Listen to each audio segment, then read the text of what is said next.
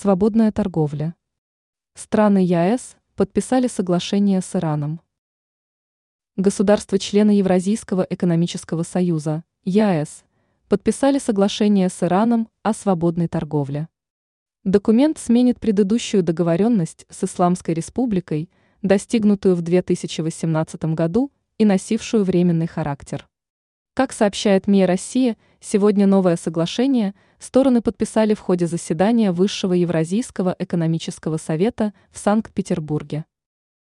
Кто подписал соглашение? На документе стоит подпись главы коллегии Евразийской экономической комиссии ЙОЭК Михаила Мясниковича. Также соглашение подписали вице-премьер России Алексей Аверчук, представители Беларуси, Армении, Казахстана и Кыргызстана. Со стороны Ирана документ был подписан министром промышленности, рудников и торговли этой страны Аббасом Али Абади. Заявление Мясниковича.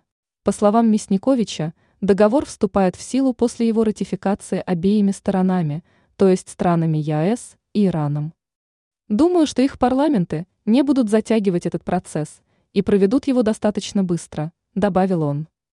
А еще уведомил о необходимости уже теперь формировать механизмы реализации торговых и инвестиционных положений соглашения. Комментарии Аверчука и Али Абади.